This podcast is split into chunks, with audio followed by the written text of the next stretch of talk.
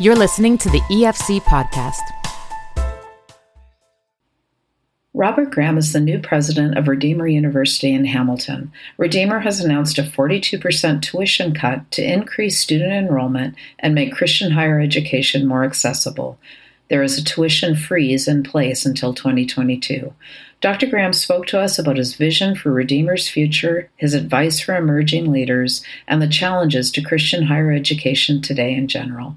I'm Karen Stiller, and we hope you enjoy this conversation. Dr. Graham, you arrived in Canada, and very soon after, or right around the same time, maybe you can um, straighten me out on that. Redeemer announced a very significant tuition cut because of a large donation the school received. Can you tell us more about how that came about and what a great way to start? Sure. Well, it's it's really a wonderful opportunity, and when I arrived, we had talked about uh, you know trying to get the lay of the land, trying to understand Redeemer, trying to understand the the uh, culture here. Uh, we care deeply about um, affordability and trying to make it affordable and accessible to students. But it's something that that many institutions, especially uh, uh, private institutions and Christian higher ed, has been facing: is how do we make it more affordable?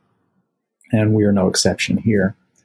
Um, but we were we were planning the budget for next year, trying to think about okay, how are we going to hold the prices down? When I look at our, our price here and the, the price that we have been and what we were projecting for the fall was very um, competitive for compared to the American higher education scene. But for our Canadian students, it was very expensive and we were finding that a large number of students who chose who applied here and were interested in coming to redeemer but who chose not to come here uh, a large number of them said that price was a major factor in their decision and that that's really diff- difficult because we don't want to be just a school for uh, students from families of means but we want to be accessible to students who want what we have to offer which is a strong Christian liberal arts and sciences education. So we approached it just with with kind of constraints, trying to see what resources we had available. How do we continue to offer excellence in our educational offerings? The real cost of education continues to increase um, faster than family incomes are increasing. And so it was a real challenge. So our initial take was to tell everybody, okay, be very good stewards. Uh, each department try to to uh, hold the budgets as as low as possible. And institutionally, we were trying to think about how we could do this. So it wasn't until this spring, actually, we had already announced uh, our fall rates, and our fall rates we were going to have a small increase from this year. And we were in consultation with a group of uh, supporters and we expressed our interest, and they also shared our interest in making Christian higher education affordable. And so we put our heads together here internally and tried to figure out a plan on how we can make it sustainably affordable. So it's it's not enough to simply hold tuition flat for one year because the costs continue to escalate every year. And so what would happen if we held it flat for one year in two years, then students are going to face a double jump, a double increase because the costs have continued to increase. And that would be a, a really difficult thing. So we really were looking for an innovative way to make it affordable. And so we came up with a good strategy, and we think that through having uh, a lower cost, and we did a lot of background work on this to uh, to try to um, find out exactly what is the price point at which it makes a difference for students. And we said, okay, if we hold it at that level through the 2022 23 academic year, how many students do we anticipate? How many more students do we anticipate coming? And we worked the numbers, we did our, our enrollment calculations, we did our budget calculations, and we realized that with uh, a larger number of students, which is what we expect with a significant drop in our tuition. With a larger number of students and with good stewardship and good decision making, that we think we can make it sustainably affordable. So even after 2023, we think that just small increases on the $9,800, which is what we're projecting, a small increase on that uh, is all we're anticipating. So it's it's really a wonderful thing. Wow, it's very exciting. Uh, are you already sensing that you're going to get that enrollment bump that you're hoping for? So it's too early to tell until students show up this fall. For uh, we won't know for certain, but uh, indications we compare where we were the last couple of years with this year, and we have uh, a series of indicators. So we can look at how many students have applied, how many students have have uh, started an application, how many have completed the application, and the initial indicators are very positive but we don't know yet until students actually deposit, and we won't know for sure until they matriculate in the fall. However, one thing I will say is anecdotal evidence. So, talking to families, I've talked to a number of parents who have said, we wanted to come to Redeemer, but we really didn't consider it seriously because the price was going to be uh, too high. And uh, so we were looking elsewhere. But since you announced the reduction, we applied. And uh, so it's it's really been the anecdotal evidence is strong. Uh, the uh, other evidence is is uh, indicating a positive direction, but we won't know for sure. I know more about uh, what seminaries are facing in sure. North America just because of my own reading and work. Uh, but there are big uh, challenges to theological education specifically in North America these days. I think cost is one of the factors. Mm-hmm. I'm wondering if you could address that from the point of view of, of Christian higher education, the university level uh, where you are at. What other challenges are out there right now besides cost, and how are you dealing with those challenges at Redeemer? So, in addition to the cost that uh, that we've already talked about, I think the biggest challenge that institutions face is related to mission and making sure that we articulate who we are. And so there, there really are diverse offerings, even in theological education and certainly in Christian higher education. There are different types of schools, different missions, different focus areas, and I think the the, tra- the challenge for us is to resist the temptation or the pressure to simply uh, become generic and to hold on to our unique missions and to articulate them well, both internally and also to prospective students and let students decide uh, do we offer the type of education that that really will resonate with them and will serve them well? And that's what that's a real challenge i think for christian higher education. And that's something that we've been very serious about here is trying to stay true to our mission try to stay true to our, our identity and to articulate it well and can even look for better ways to articulate it to, to uh, various students and uh, the uh, outside community. Um, beyond that, um, what students are increasingly facing and what they're looking for, and, and parents too, uh, are uh, more clear pathways to what am I going to do with this education. So it's not simply about education and being a broadly educated person, but uh, the financial pressures are such and the costs of higher education are such that families are really looking at return on investment and thinking in terms of what kind of job am I going to get, as opposed to a broader education, which we think will also prepare you well for, for a variety of jobs. Um, but we need to be careful and we need to think about how do we make those linkages more clear for families that are looking for these kind of answers. Because I think we do have a lot to offer, but we have to make it very clear for families that this is the, uh, the kind of work that you can do. We have to tell the stories of our alumni. We have to uh, be able to to really cast a, an authentic uh, vision for how they can do it and how they can thrive, and more importantly, how our graduates um, can be prepared for what the world is going to demand of them.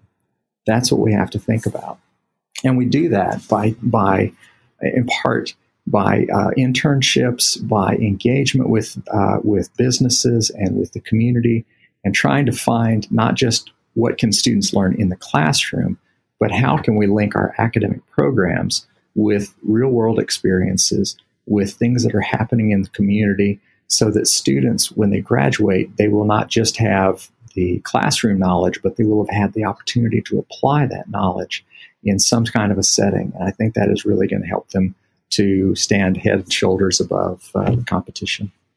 So, Dr. Graham, you made a pretty significant move northward uh, to take up the presidency of Redeemer. Tell yes. us more about what attracted you to Redeemer specifically. So, it, it is has been a big change. Um, I do have roots in Canada, but this is the first time that uh, I or my wife have lived in Canada. Uh, my grandmother was uh, Canadian, and all of her ancestors were Canadian, so going back to the late 1700s. So it was, in a way, it was returning to roots in a way, uh, but uh, it was also a big move. I really have followed, tried to follow God's direction in my life at, at each step of the way. And about seven years ago, I was serving as chief academic officer as a provost at a Christian university in the States. And I began to feel that God was preparing me and calling me to uh, Christian University presidency. I didn't know where and I didn't know when, but just being open to God's leading and praying about it and seeking Him. So the opportunity, the, the search consultants that were leading the search at Redeemer approached me about, uh, about this opportunity and started describing Redeemer and describing the identity and kind of the situation that Redeemer finds itself in. And every institution has its challenges, and Redeemer is no exception. But I also saw an institution that was had a clear mission, that was true to its mission, and also a lot of opportunity ahead. And those kind of things really resonated with me. And my wife and I talked about it, and we prayed about it, and we really felt that uh, this is where God was calling us, and uh, I, I, don't regret it. So you probably haven't lived in Canada long enough yet, but I am I am going to ask that uh, Canadian question. Of, sure. Have you noticed any you know significant cultural differences, or even differences in church life? Or uh, we like to hear these things. So there there's a tremendous amount of overlap uh, or similarity between um, uh, American life and uh, Canadian life. But there are also some differences. And the, the thing that I tell folks is you can't always anticipate what those differences are, whether you're going from Canada to the States or coming from the States and going to Canada. There are some some differences that things that just make sense within our context, uh, and and the same as here in Canada too. So trying to get uh, familiar with them, and that's uh, that's what we've been trying to do. So we we approach it with um, just kind of a sense that that I've got a lot to learn. So I have a lot to learn about Redeemer culture, but also Canadian culture.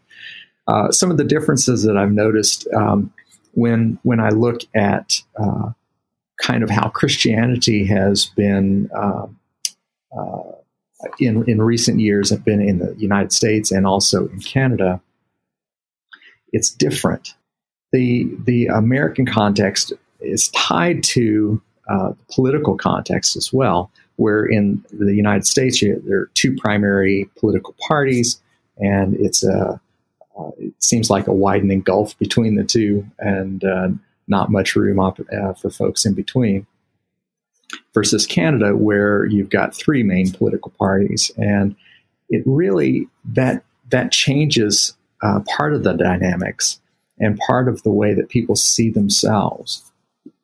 In the United States, it's it's become, particularly for evangelical Christians, um, an expectation almost that that uh, evangelical Christians will side with one party over another, when in fact uh, uh, there's no political party that is perfect, and there is no political party that's going to line up identically with our religious beliefs but there is a greater alignment uh, or sense of allegiance to a particular political party. In Canada, where it's not as clear cut, you don't have like a single political party that uh, evangelical Christians will will line up with. Uh, they may they may, may feel affinity towards one or the other, but it's still uh, there's there's less of a strong linkage between political party and uh, religion, at least as far as I can tell in, in my uh, uh, time here since August. So, and what that means is is it has uh, effects in terms of, of kind of how evangelical Christianity looks here versus the United States. In the United States, also an effect has been that, or, or an aspect of, of uh, religion in the States has been that evangelical Christianity has had uh, a strong place and kind of centrality in a lot of uh, American life. In Canada, that used to be the case, but I think Canada has been moving away from that since the 1960s and becoming uh, more of a secular society. And what that means is that uh, evangelical Christians in the United States have a different perspective on their place within culture and within society than Canadian uh, evangelicals. It's just different. And so observing that uh, has been uh, interesting. Oh, well, I, I think you've nailed it. I think you did your homework. Dr. Graham, you mentioned earlier uh, how you discerned the calling to this next phase in your professional life. And I'm guessing that you, um, as president, uh, if you haven't already, you will be speaking, I'm guessing, a lot to students about, mm. you know, their spiritual lives and so on. And I'm, I'm wondering if you could share with us how you have nurtured yourself, how you have fed yourself spiritually over the years as a as a Christian leader? So one thing has been staying plugged into a local congregation. So I've been affiliated with Christian Higher Education um, since 1997, and each place that I've been, I have found uh, a congregation where we as a family can be part of the congregation. I think that's essential. There's also the, the religious life on campus, and being part of that, well, it's really wonderful. That can't be your only source of uh, spirituality, spirituality and nurturing of spiritual faith or religious faith. It has to be part of uh, uh, part of a church body, part of a body of believers, additionally doing uh, being involved highly involved in campus ministry um, my wife and i have made a regular uh, uh, pattern of, of praying with one another and continuing to seek god's will and keeping christ foremost in our relationship and our family and also one of the things that i do um, I, I enjoy distance running and so going out running, and I'll use that time to just uh, pray and uh, talk to God about what's uh, what I'm dealing with. And I find all of those things together are are really uh, help to keep me centered, keep me grounded, and uh, help to nurture my faith. As you um, approach the graduating class, say this year of Redeemer, what uh, what advice or what sort of benediction are you sending them out with into the into the world?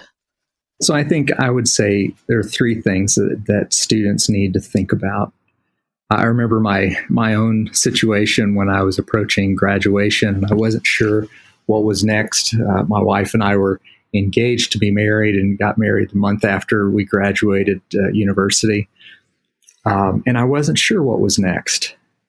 The, the thing that I would t- say to students today, or if I could say this instant, this uh, information back to myself uh, a long time ago, what would I tell myself? And those are the kind of messages that I want to tell students. That is, look for opportunities. There are so many opportunities out there. And if we think, okay, it, it has to be, I have to have this kind of job in this location, then you're really, really limiting uh, your options. But if you look for opportunities, there really are great opportunities ahead. Number two would be don't be afraid. Uh, it's so easy to to want to have things planned out and know exactly what's going to happen, when it's going to happen, and life is not like that. Uh, there's so many unknowns, and things can come up at us that we haven't expected. Um, and the third thing is trust God. God finds ways, whether it's through situations or people, he finds ways to direct our steps. And he can open ways, open doors that we hadn't anticipated. He can lead us. And I think those are the things that I would say. Look for opportunities, don't be afraid, and trust God. Thank you for listening to this podcast. To listen to more and to subscribe to Faith Today, Canada's Christian magazine, please visit www.theefc.ca forward slash faith today.